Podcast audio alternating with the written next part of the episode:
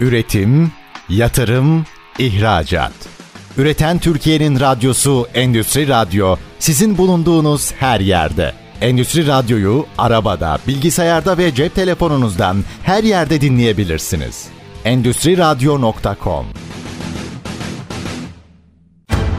Çetin Ünsal'ın hazırlayıp sunduğu Reel Piyasalar programı başlıyor.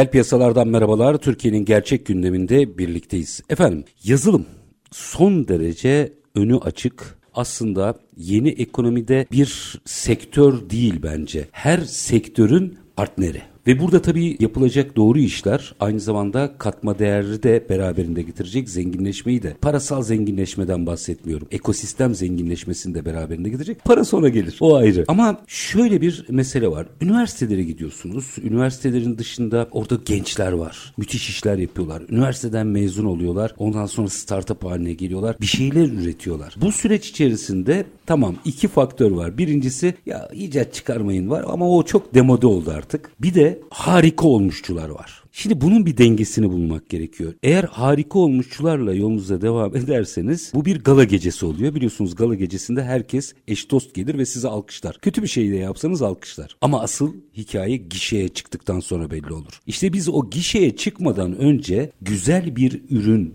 bir yazılımın işe yarar, fonksiyonel bir ürün olmasının yolunu ve aslında sermayeden emeğe kadar hiçbir şeyin heba olmamasının vesilesini konuşacağız bugün. Uygulama testlerini mercek altına alacağız. Kıymetli bir konumuz var. Virgosol CTO'su Miraç Emektar. Bugün reel piyasaların konu. Sayın Emektar hoş geldiniz efendim. Hoş bulduk Çetin Bey. Çok teşekkür ediyorum. Var olunuz. Doğrucu Davut derlerdi eskiden. Evet.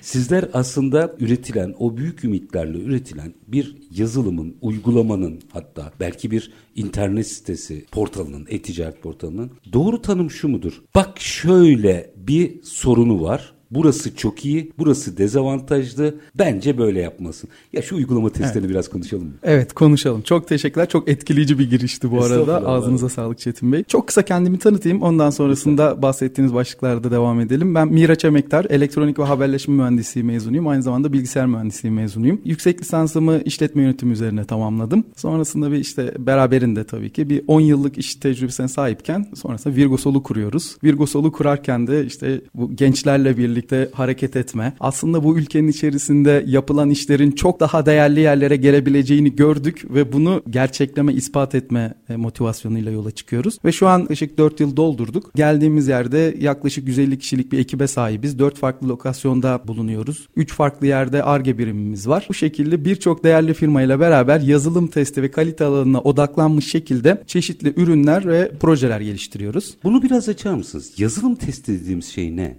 Yazılım testi dediğimiz aslında öncesinde bir yazılım ne onu bir konuşalım. Harika olur. Çünkü sizin dinleyici kitlenizde ben de varım ve çok Var farklı çok farklı sektörlerden dinleyiciler olduğunu biliyorum. Şöyle yazılım dediğimiz bugün elimize aldığımız telefonda birçok mobil uygulama var. Evet o telefonun kendisi işletim sistemi dediğimiz de bir yazılım. Onun içerisine geliştirilmiş farklı uygulamalar da kullanıyoruz. Aplikasyonlar. Mesaj, evet aplikasyonlar kullanıyoruz. Bunların içerisinde mesajlaşma uygulamaları var, sosyal medya uygulamaları var, alışveriş yaptığımız e-ticaret uygulamaları var ve bunları aslında günlük hayatta doğrudan mesela alışverişimizi yapmak, ihtiyacımızı gidermek için kullanıyoruz ama o noktada bunlar bir kere yapılıp buraya yüklenip ve her şey bitti diye bir dünya değil burası. Burası yaşıyor. değişen evet yaşıyor. Çok doğru söylediniz. Burası değişen ihtiyaçlara, gelişen dünyaya ayak uyduran ve onunla beraber sürekli olarak yaşayan bir sistem olarak bunlar ele alınıyorlar. Örneğin bir mobil uygulamayı indiriyorsunuz, zamanla bakıyorsunuz, yüzünüzü taratarak sadece login olun diyor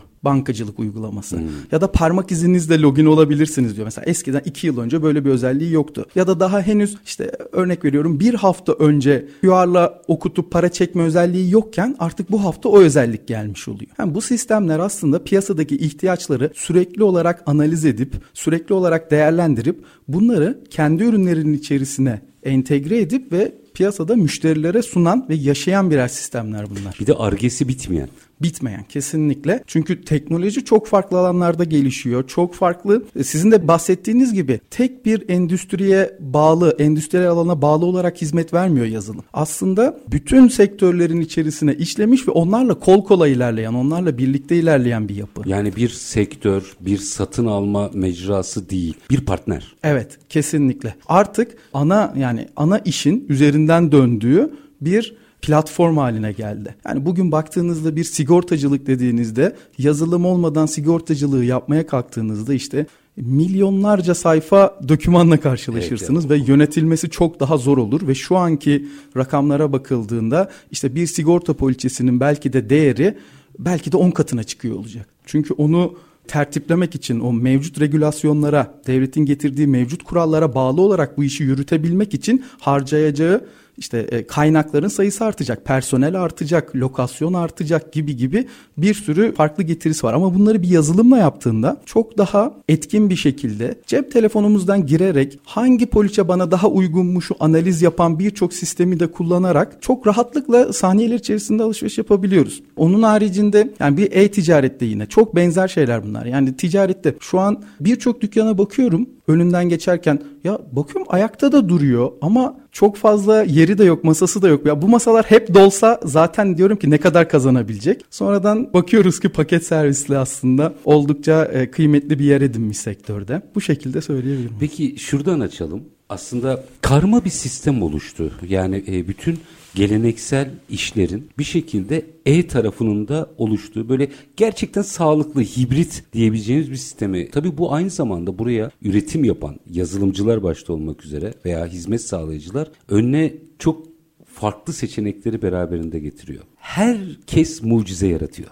bu duygunun kesinlikle köreltilmemesi lazım. Onun altını çizeyim de. Mucize yarattığına inanmaya devam etmeli. Ama günün sonunda hani derler ya eskiden tasarım için söylenirdi. Müthiş bir tasarım yaparsınız ama endüstriyel değildir. Aynı şeyi şimdi evet. bu alan için konuşalım. Müthiş bir iş yapmışsınızdır ama onun endüstriyel hale gelmesi için çalışıyor olması lazım. Kesinlikle. Testler Kesinlikle. de galiba tam bu aşamada devreye giriyor. Tam olarak bu aşamada devreye giriyor. Hatta bunun en başında daha ihtiyaçlar analizi yapılırken testler devreye giriyor. Çünkü testler statik ve dinamik olarak uygulanabiliyor. Dinamik testler dediğimizde ilk akla gelen aslında bir uygulamayı elimize alarak yaptığımız işte login, logout gibi o uygulamanın temel fonksiyonelitesi neyse o fonksiyoneliteyi gerçekler nitelikte yaptığımız testler. Bir de statik testlerimiz var. Bu statik testler ise daha requirement yani bu talep oluştuğu andan itibaren o talebin gerçekleşmesi için bir takım engeller var mı bizim sistemimizde ya da sistemimiz hangi yoldan bunu gittiğinde en etkin yöntemi seçmiş olur gibi kontrolleri de yapan yani o sisteme uçtan uca hakim olan bireyler, test mühendisleri tarafından gerçekleştirilen statik aşamayla birlikte başlıyor aslında bu işler. Şimdi az önce şeyle başlamıştık. Yazılım dünyasıyla başlamıştık. Yani yazılım sürekli gelişen bir sistem. Bu sistem içerisinde aslında SDLC, Software Development Life Cycle deniyor İngilizce'de. Yani yazılım geliştirme yaşam döngüsü. Bu bir yaşam döngüsü. Sürekli bir talep alınıyor. O talep analiz ediliyor. O analizden sonra bir tasarım yapılıyor. Sonra bu koda dökülüyor. Sonra bu test ediliyor. Sonrasında piyasayla buluşturuluyor. Tüketicinizden gelen talebi ürüne dahil edebilmek de aslında buradan geçiyor. Evet. Bu arada çok farklı metodolojiler var tabii ki de. Çok farklı sektörlerde o sektörlerin dinamiklerine göre değişen bir takım metodolojiler var. Ben en temel anlamıyla olan yapıdan bahsettim ve bu sürekli olarak devam ediyor. Sürekli olarak yaşayan bir sistem olmasının getirdiği durum talepler toplanıyor. Bu talepler analize katılıyor. Bu analizler tasarlanıyor. Bir takım tasarımlar oluşturuluyor. Sonrasında koda dökülüyor. Sonrasında test ediliyor. Yani buradaki test aslında bir lüks değil. Buradaki test bir ihtiyaç, bir zaruriyet aslında. Ürettiğiniz şey değerini bulacaksa buradan geçiyor. Kesinlikle. Kesinlikle. Yani siz 10 birim harcayıp işte en iyi database'cilerle bu bilgilerin tutulduğu yerle ilgili çalışan arkadaşlarla, en iyi yazılımcılarla, mimar seviyesi yazılımcılarla çalışıyor olabilirsiniz. Ancak gün sonunda yeterli test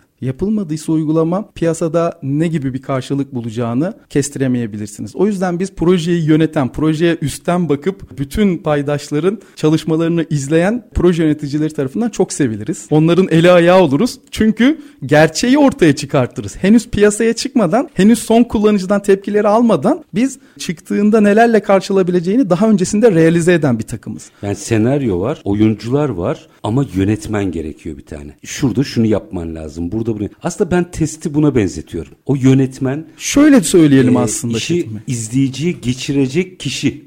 Yönetmeni proje yöneticisi diyelim. Tamam. Yönetmeni proje yöneticisi diyelim. Bir de eleştirmen olsun. Ha bu eleştirmen Bu eleştirmeni mantıklı. de Evet, piyasaya film çıkmadan önce izlettelim. Evet. Çekerken izletiyoruz. Düşünseniz ya beraberinde sektörün en güçlü 10 tane eleştirmenini aldınız, getirdiniz. Senaryoyu ortaya koyduğunuz andan itibaren eleştirilere başladılar. Ve Müthiş örnek bir film bir film çekiliyor. Çekilirken o sahneye göre eleştirilerini, mimiklere göre eleştirilerini yapıyorlar. Ve bu eleştiriler de öyle yıkıcı bir yerden değil. Bu eleştirmenler de biliyor ki hep birlikte en iyi filmi yapmaya odaklıyız. Ve hep beraber aynı gemideyiz. Dolayısıyla en büyük proje riskimizin de iletişim olduğunu farkındayız diyor bu eleştirmenler. Ve bu eleştirmenler gün sonunda öyle bir katkı sağlıyor ki takıma o çıkan film birçok otorite tarafından tam puan alıyor. Çok güzel teşbih oldu bence.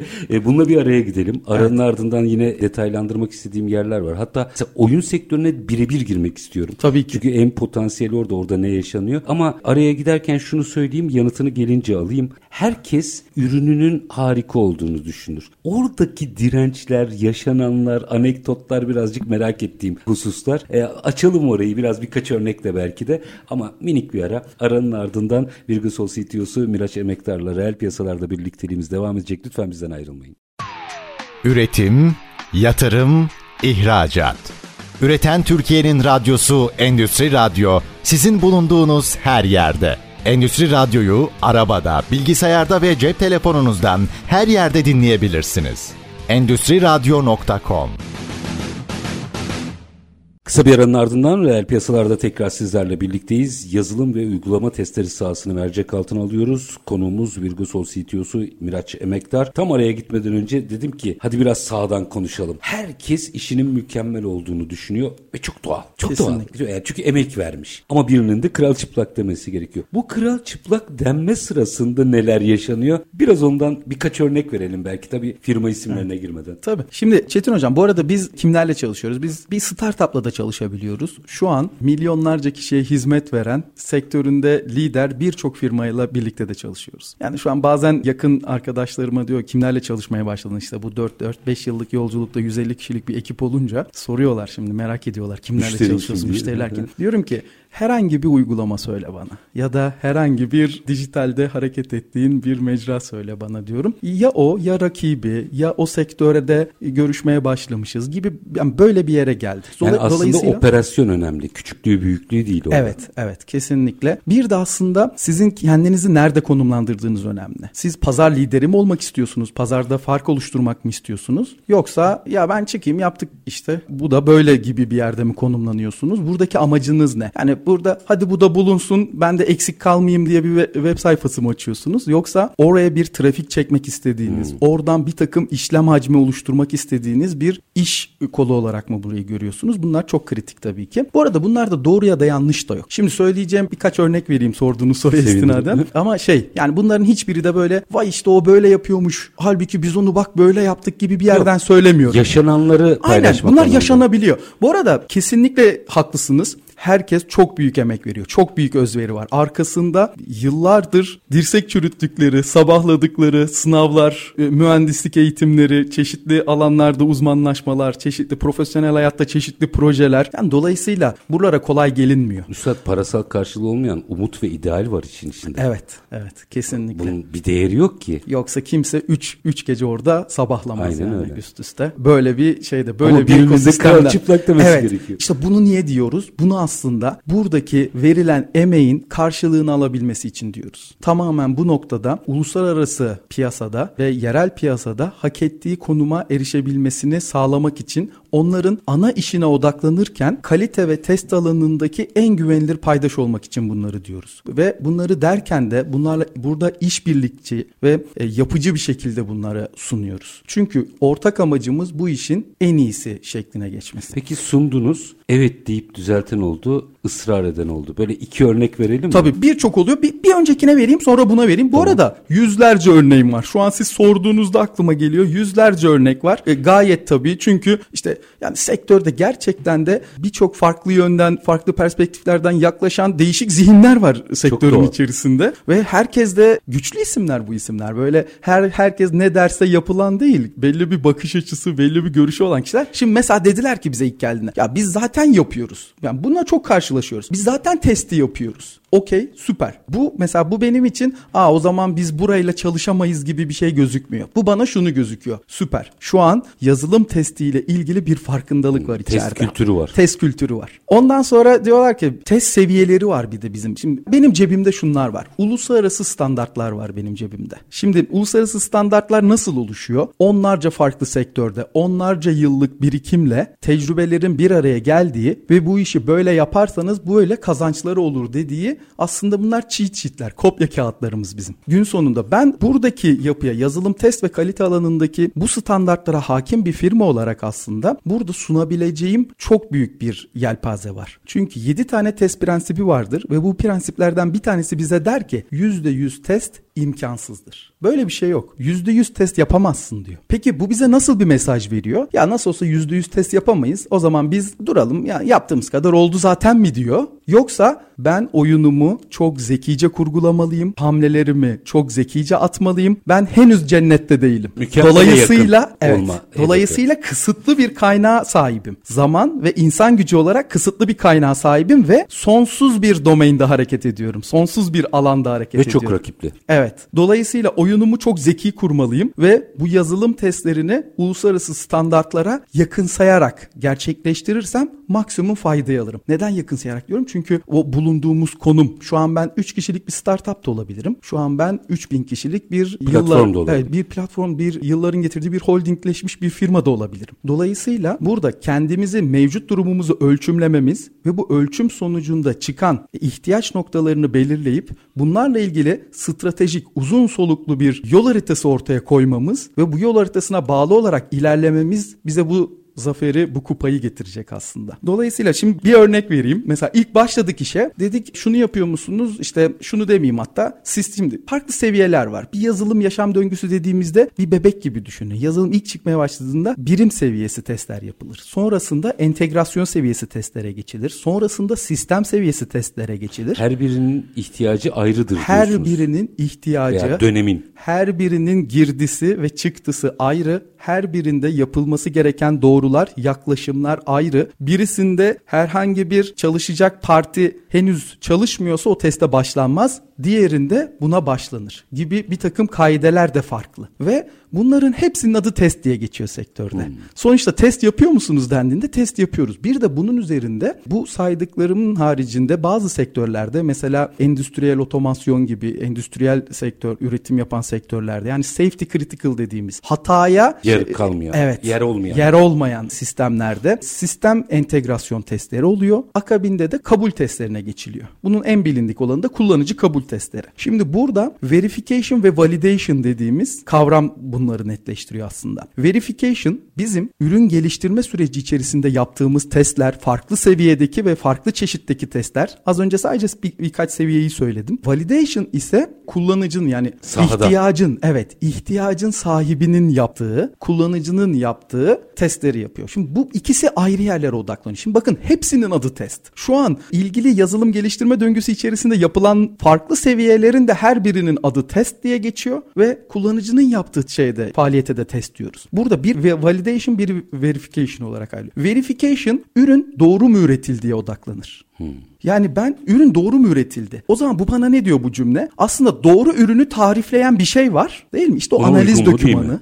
Evet bu mu değil mi diye baktığımız kısım. Ve buna bakarken çeşitli teknolojiler, çeşitli yöntemler, yaklaşımlar, çok farklı test çeşitleri uygulayarak farklı seviyelerde bunları gerçekleştirerek aynı anda binlerce, milyonlarca kullanıcının sisteme girdiği gibi gibi çoğullayacağız. Biraz daha oraları açabiliriz ve böyle bir dünyadan bahsediyoruz. Ancak validation mesela der ki iş birimi talep sahibi der ki E siz test yapmadınız mı? Niye ben test yapıyorum? Halbuki orada ondan beklediğimiz validation'dır. Validation kavramı ise verification'dan farklı olarak bizim yaptığımız alandan farklı olarak doğru ürün mü üretildi der. Bakın ben ürün doğru mu üretildi diye bakıyorum. Benim için ürünün tanımı var çünkü elimde. Analiz dokümanı. Orası ise yani o işin sahibi ve talep sahibi olan iş birimi ise doğru ürün mü üretildi diye bakar. Ne demek bu? Nasıl bir fark? Yani piyasaya çıktığında benim fark yaratacağım. Piyasaya çıktığımda benim ihtiyaçlarımı karşılayacak olan ürün. Çünkü bu iş ilk başlarken bu yaşam döngüsünün en başında başlarken dedi ki benim bir ihtiyacım var. Şöyle şöyle şöyle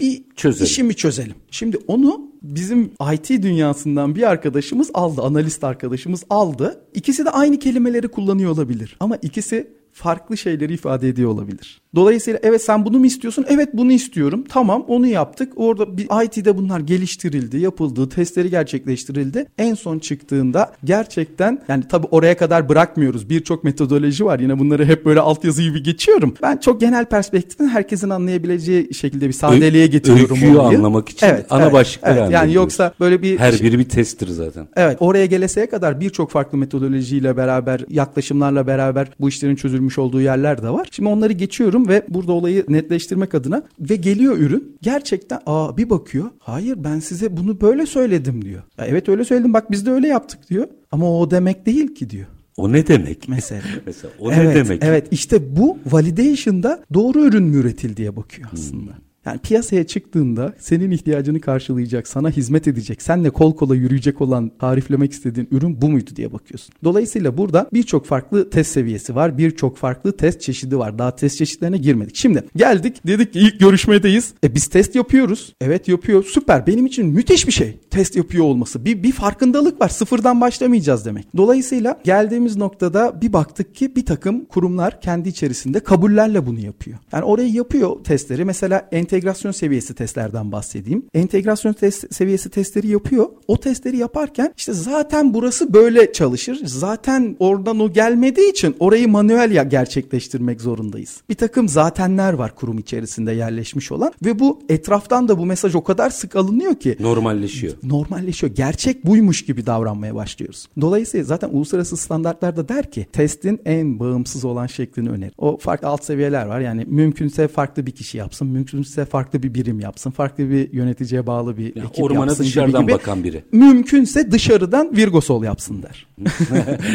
Şimdi gittik oradaki kabullere baktığımızda aslında birkaç ufak Java koduyla geliştirmesiyle beraber o paketleri içeriye test ortamı oluşturarak bu işi daha farklı yapabileceğimizi gördük. Ve sonrasında o 5 kişilik ekipte o zamanki ekip. O 5 kişilik ekibin o an geçtiğimiz dönem itibariyle işte birkaç dönem itibariyle ne kadar test yaptığına baktık o alanda. Ve o alandaki yaptığı testleri o 5 kişilik ekip emekli olasaya kadar yapacağı büyüklükteki testi şu an her gün koşuyorlar. Normali bu olmaya başladı. Evet. Şu an bakın o 5 kişilik ekip o testi yapıyoruz diyorlardı. Çok seviyorum arkadaşlarımı. Bu işin çok doğası. Bugün ben de çıkıp farklı bir alanda bulunuyor olsam ben de işte birçok uluslararası firmada çalıştım. Kanada'da çalıştım. Almanya'da çalıştım. Şimdi buradaki gerçeklikleri görmüyor olsaydım yani, yani bunu şimdi şey yapmak istemiyorum. O böyle ben böyle gibi bir yere ben getirmek istemiyorum ama biz de yazı yazdığımızda yabancı bir göze okuturuz. Evet. Çünkü kendi yaptığınız imla hatasını görmezsiniz. Evet. Kesinlikle tam olarak aslında. tam olarak tam olarak böyle bir şeyden bahsediyorum. Yani dolayısıyla bu arkadaşlarımızla çok kıymetli arkadaşlarımız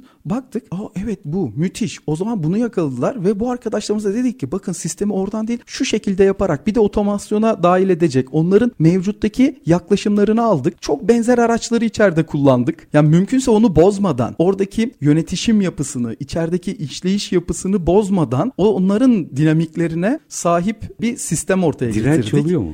Direnç oluyor ama bu direnç, direnci kırmanın birkaç farklı yöntemi var. Mesela geliştiriciler yani developer diyorum artık Hı-hı. çok Türkçeleşti. Evet. Hı-hı. Şeyde developerlar eşi teknik değilse eşine bile saygı duymayabilir derim ben. O kadar teknik e, evet. e, bakış açısına evet. sahip. Çok çok yüksek teknik bakış açısına sahip, analiz yetenekleri güçlü arkadaşlar. Dolayısıyla geçmiş zamanlarda yazılım testiyle ve kalitesi alanında çalışan arkadaşlarımız sektördeki daha çok iş kollarından gelen arkadaşlarımızla çalışmış ve Türkiye'de bu Bu Türkiye'ye özgü bu arada. Dediğim gibi son bir yıl içerisinde 10 farklı ülkede sadece bu iş üzerine bir seyahatte bulundum. Biz ve, başkayız diyorsunuz. Ve, ve söyleyeyim yani bu bu konu bu işi downgrade etmeyen, bu işi biraz daha böyle basit görme şeyi durumu bizde var. Yani biz şeyi hallederiz durumu var. Hallederiz durumu var.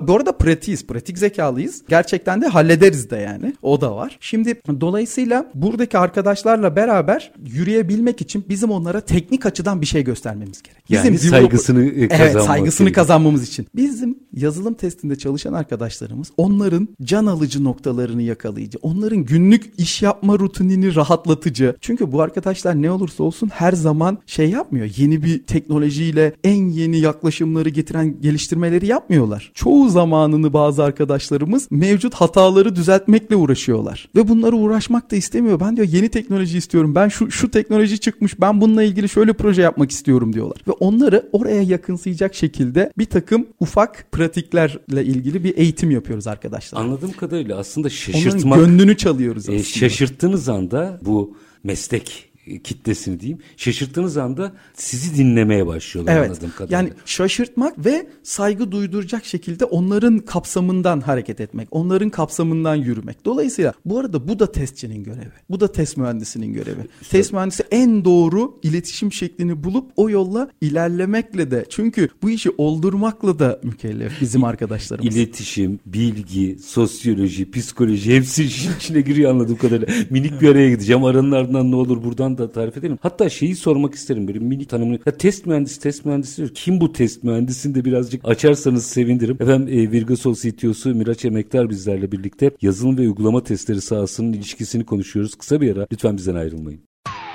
Üretim, yatırım, ihracat. Üreten Türkiye'nin radyosu Endüstri Radyo sizin bulunduğunuz her yerde. Endüstri Radyo'yu arabada, bilgisayarda ve cep telefonunuzdan her yerde dinleyebilirsiniz. Endüstri Radyo.com Kısa bir aranın ardından reel piyasalarda birlikteliğimiz devam ediyor. Yazılım ve uygulama testleri sahasının ilişkisini konuşuyoruz. Virgosol CTO'su Miraç Emektar konuğumuz. Test mühendisi kim? Test mühendisi çok farklı alanda çok farklı teknolojileri kullanmaya hevesli, meraklı, araştırmacı, araştırdıklarını uygulamayı seven, uyguladıklarıyla çabuk çıktı üretmeyi seven ruhtaki arkadaşlarımız ve pratikteki arkadaşlarımız aslında. Mesela benim geçmişime baktığımızda biraz daha test mühendisi kimdir'i biraz daha net anlayabilirsiniz. Ben elektronik bölümünün de bütün seçmelerini almıştım. Haberleşmenin de bütün seçmeli derslerini almıştım mesela o an alabildiğim. İlgi alanları tamamına yönelik oluyor Evet yani elektronik ve haberleşme mühendisiydim ve bilgisayar mühendisliği okudum hmm. yandan da. Yani dolayısıyla e, herhangi bir... Biliyor mu bu arada ya? Nasıl? Bulunabiliyor mu yeterince? Şöyle bazı arkadaşlarımız inşaat mühendisliğinden mezun ama bu arkadaşlarımız arkadaşlarımızın analiz yeteneği ve hmm, o noktadaki hevesleri, ilgileri, motivasyonları o kadar yüksek ki. Onlar kendilerini bu alanda geliştirmek için birçok eğitim platformundan eğitimler tamamlamışlar. Uluslararası sertifikasyonlarını almışlar gibi. Bu yönde performansa geçmiş de çok arkadaşımız var. Ve şu an aslında son zamanlarda artan bilinçle beraber aslında az önceki arada konuştuğumuz gibi Allah Allah Allah diye gitmeyi severiz. Sonra Allah Allah diye döneriz diye. Yani böyle aslında IT dünyasında, bilişim dünyasında bu tip projeler oldu ve bunların maliyetleri yüksek oldu ne yazık. Sonrasında biz bunu nasıl yapabilirdik diye baktığımız zaman sektör olarak şunu gördük. Burada yazılım testini aslında henüz daha müşteriye çıkmadan biz buradaki performansı, bu stres testlerini, yük testlerini gerçekleştirseydik, buradaki fonksiyonel testleri talebi tam olarak karşılayıp karşılamadığını tekrarlı olarak yapan regresyon dediğimiz tekrarlı testlerimizi gerçekleştiriyor olsaydık sektördeki bu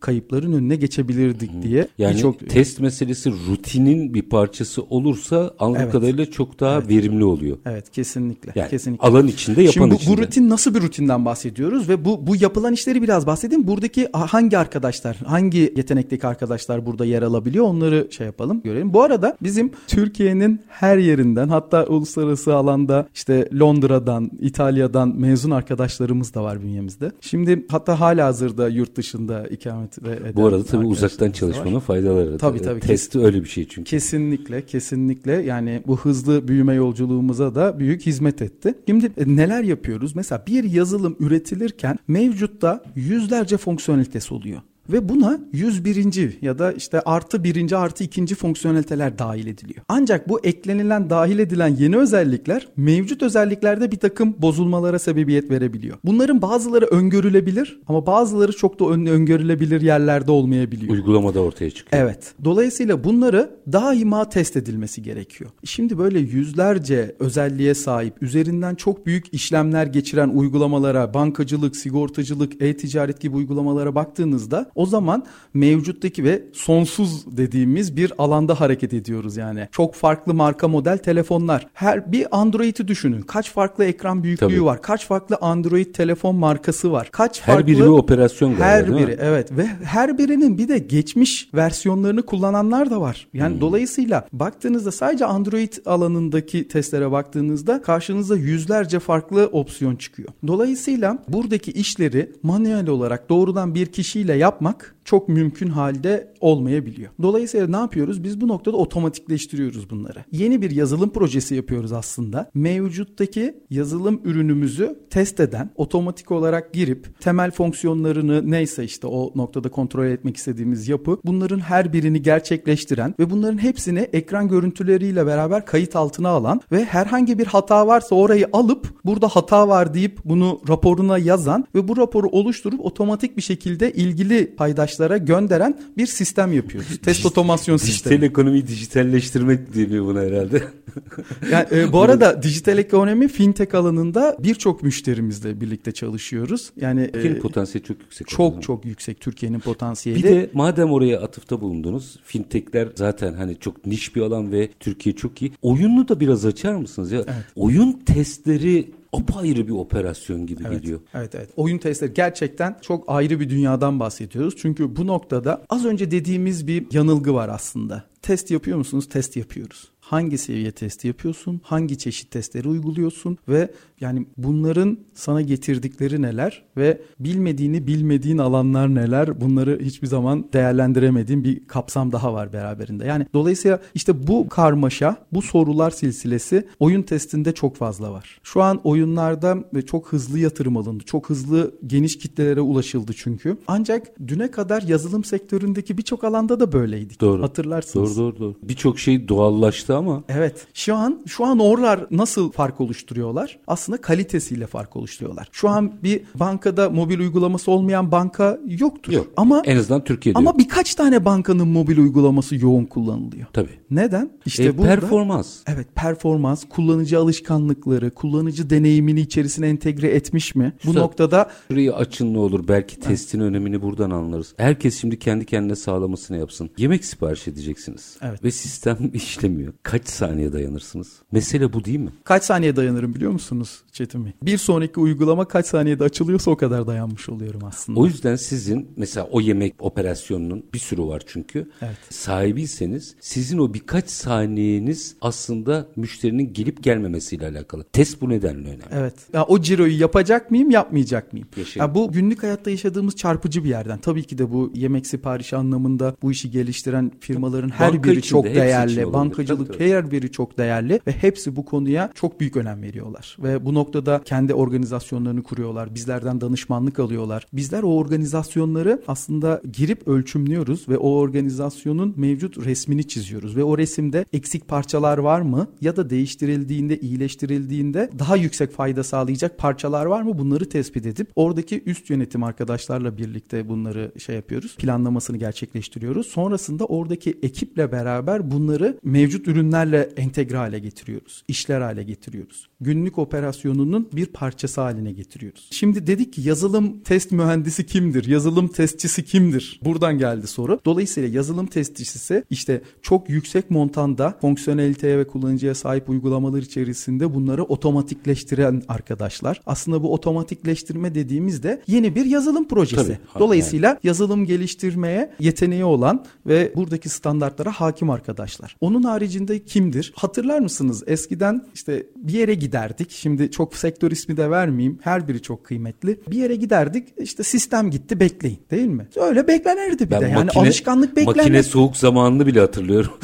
Sabah gidersiniz bilgisayar açılmamıştır. Halbuki Tabii. öyle değildir o. Makine soğuk derler beklersiniz. Evet. O zamanları bile hatırlıyorum ben. Evet. Yani böyle bir kullanıcı da bunu bununla tamamdı. Bu bunu kabul ederdi. Ancak şu anki kullanıcı hangi marka telefon kullandığınıza bakın. Hangi uygulamaları kullandığınıza bakın. En çok kullandığınız uygulamalara bakın. Tabii. Uluslararası standartları bir fiil uygulayan, o standartlara en yüksek katkıları sağlayıp o standartları kendi iş akışlarında bir günlük rutin haline getirmiş olan dijital dünyadaki hareket eden oyuncularla birlikte hareket ediyoruz aslında. Dolayısıyla beklentimiz bu. Beklentimiz bu deneyimi yaşamak. Ben bugün yeni bir uygulama indirirsem, ben bugün dijital alanda yeni bir poliçe keseceğim ya da bir para transferi yapacağım ya da bir alışveriş yapacağım. Her yerde bu standardı bekliyorum. Her yerde bu benzer deneyimi bekliyorum. Çok doğru tabir bu mu bilmiyorum ama yaşanan tam bu. Hatta hepimizin yaşadığı bu. Çok hoşgörüsüzüz mesela bu konuda. Yani iki saniye çalışmadıysa es, yani şimdi eskiyi hatırlıyorum, bugünü hatırlıyorum. Bizler bile yani eski yaşamış olan bizler bile 2-3 saniye sıkıntı yaşadığınız zaman terk edebiliyorsunuz orayı. Evet. Şimdi bununla ilgili iki tane yol var mesela. Dedik ki evet kullanıcılar çok sabırsız. Birinci yol yakınabilirim. Ya bu yeni nesilde bu insanlarda artık bu kadar da olur mu? E, fark bu etmez biraz tüketim o yapacak Yakınabilirim. Yani. Gayet yakınmak hakkımdır. Ha, evet, Sonuna kadar yakınabilirsin. Okey. Ama bir yöntemdir. Seçenler vardır. Saygı duyarız. Bir diğer yöntem de ha, sektördeki dinamik buymuş. Eğer bir uygulama indirildiğinde ilk 8 saniye içerisinde gerekli mesajları vermiyorsa bu uygulama siliniyormuş. O zaman ben bu gerçekliğe göre UI UX yani kullanıcı deneyimi anlamında, ön yüz anlamında anlamında bir takım geliştirmeler yapmalı. Bunları testlere tabi tutmalı. Performansımla ilgili aynı anda onlarca, aynı anda yüzlerce bugün bir üniversite projesinde yaptığımız uygulamaların çok benzerleri aslında sahada var. Farkı ne? Üniversitede yaptığımız projeleri bir kişi ya da iki kişi, üç kişi kullanıyorduk. Şu an yüzlerce, binlerce, on binlerce kişi kullanıyor sistemi. İşte bu noktada bu performans başlığı altında bir takım gerçeklikler var. O zaman bunlara uyanıp ikinci seçenek olarak da bu uyandığımız alanda hareket etmeyi seçebiliriz. İşte o noktada da biz onların bu yolculuğu içerisindeki en büyük paydaşları oluyoruz Virgosol olarak. Üstad bir iki dakikam var. İki evet. dakikada da şunu almak isterim. Günün sonunda aslında bu kadar enteresan ve globalleşmiş, sınırsız diyeyim buna. Globalleşmiş deyince başka bir şey anlaşılacak. Sınırsız bir ekonomiden bahsediyoruz ki. Eğer burada performansınız iyiyse Amerika'da da iş yapıyorsunuz. Evet. Hindistan'da da yapıyorsunuz, Çin'de de. Bizim test kabiliyeti sektör olarak baktığımızda ne durumdayız? Amerika'daki bir şeyi de test edebiliyor muyum? Ya orada bambaşka bir pazar çünkü. Evet. Silikon Vadisi'nden müşterilerimiz var. Onun haricinde İngiltere'de müşterilerimiz var. Hatta bir yani. yayın kurumu. İngiltere'de bir yayıncı kurumun mobil uygulamaları bizim test otomasyonumuz ve manuel testlerimizi gerçekleştirdiğimiz. Burada ön yargı yok değil mi? Yani siz Türkiye'den bir test firmasısınız falan. Bu ekonomide bir ön yargısızlık var ve bu çok büyük bir avantaj. Evet Evet. Burada aslında bu, bu da bir test yöntemi. Bu da crowd testing deniyor. Yani yayılmış birçok farklı coğrafyadan yapılan testler de var bu arada. Ha, o strateji ayrı. O bir strateji. Şimdi bunun haricinde evet bir ön yargı da yok. Yani burada teknolojiye hakim misin? Hangi teknolojileri kullanıyorsun? Hangi yaklaşımları kullanıyorsun? Firmanın sahip olduğu standartlar neler? Bunlara bakıyorlar. İşini yapıyorsam Ve menşeim an, beni bağlamıyor diyor. Evet. Yani. Şu an Almanya'nın en büyük hava yolları diyeyim neyse çok fazla Hı-hı. böyle şey vermeyelim kopya vermeyelim. Dediği şey şu bizim çalıştığımız en etkili third party firma. Üçüncü firma bu, diye söylüyor. Bu açıdan yani, baktığınızda aslında Türkiye'nin burada çok büyük bir potansiyeli doğuyor. Kesinlikle. Yani bizim birçok geleneksel üründe Türk malı imajıyla mücadele ederken yeni ekonomide böyle bir şey yok. İşi çözüyorsanız o iş menşeinizin önemi yok. Evet. Tabii biraz Hindistan biraz bu o noktada yayılmış. Ama. Yani ama Hindistan, İrlanda, İsrail, Türkiye evet. o modelleme ayrı. Ama, ama şunu yok. söyleyebilirim ki burada yetişmiş arkadaşlarımız yurt dışına çıktılar ve aslında burada yapılan işlerin ne kadar yüksek kalitede olduğunu, hangi standartlarda olduğunu yıllarca futbolla, basketbolla yapmak istediğimiz Türkiye'nin, ülkemizin tanıtımını bu arkadaşlarımız şu an yapıyorlar. Dolayısıyla ben geçen hafta Katar'daydım. Gerçekten çok güzel karşılandım. Çok işbirlikçilik. Beraber ne yapabiliriz diye baktık. Ondan önceki hafta Hollanda'daydım. Hollanda'ya birçok göçmen arkadaşımız var buradan giden. Onların e, yüzlercesine kapısını açmış bir firmayla beraber görüştük ve bana karşı tutumları çok sıcaktı. Çünkü bu arkadaşlarımız, giden arkadaşlarımız ülkemizi ve yaptığımız işleri öyle bir temsil etmişler ki şu an bunların artık ülkemize fayda olarak dönme sırası. Bence manşeti buradan atalım ve burada bırakalım. Virgosol CTO'su Miraç Emektar çok çok teşekkür ediyorum. Çok sağ olun. Ben de çok teşekkür ediyorum. Aslında bu konuyla ilgili konuşacak çok şey var. Yine konuşalım. Çünkü hani belki yüzde onunu ancak konuşabildik evet, yazılım evet, ve kesinlikle. test ilişkisinin uygulama testlerinin ama Konu bence genel anlamda anlaşıldı. Kritik sahası da anlaşıldı. Belki sektör sektör ayrıca bakmak lazım. Sosyal mecradan iletişimle geçebiliriz. Yani bu noktada biz e, tamamen yapıcı işbirliktelikte ne yapabiliriz ona bakarız. Herhangi bir ticari faaliyete dönmek zorunda değil. Bu bir ekosistem aslında. Buradan Ayakkabı da... ayakkabıcılar çarşısında satılır diyorum ben özellikle. Yaşayın. Buradan da startuplara mesaj çıktı. Destek mesajı. Virgasol CTO'su. Onların her zaman yanındayız. Virgasol CTO'su Miraç Emektar. Çok çok teşekkür ediyorum. Çok efendim. sağ olun. Var çok olun. sağ olun Çetin Bey siz de. Efendim biz bugün reel piyasa piyasalarda yazılım ve uygulama testleri sahasını ve ilişkisini mercek altına aldık. Müneç Yemekler aslında evet sistemi bize anlatırken en son noktada bir şey söyledi ki bence çok kıymetli. Buradan giden arkadaşlarımız, vatandaşlarımız teknolojik olarak bizi öyle bir temsil etmişler ki birçok sektörde o kendimizi anlatma duygusu otomatikman ortadan kalkmış. Bu sektör ve bu ekonomi bu açıdan çok avantajlı. Her birinin Türkiye bayrağı aldığında unutmamamız gerekiyor. Biz her zamanki bitirelim. Şartlar ne olursa olsun paranızı ticarete, üretime yatırmaktan, işinizi layıkıyla yapmaktan ama en önemlisi vatandaş olup hakkınızı aramaktan vazgeçmeyin. Hoşçakalın efendim.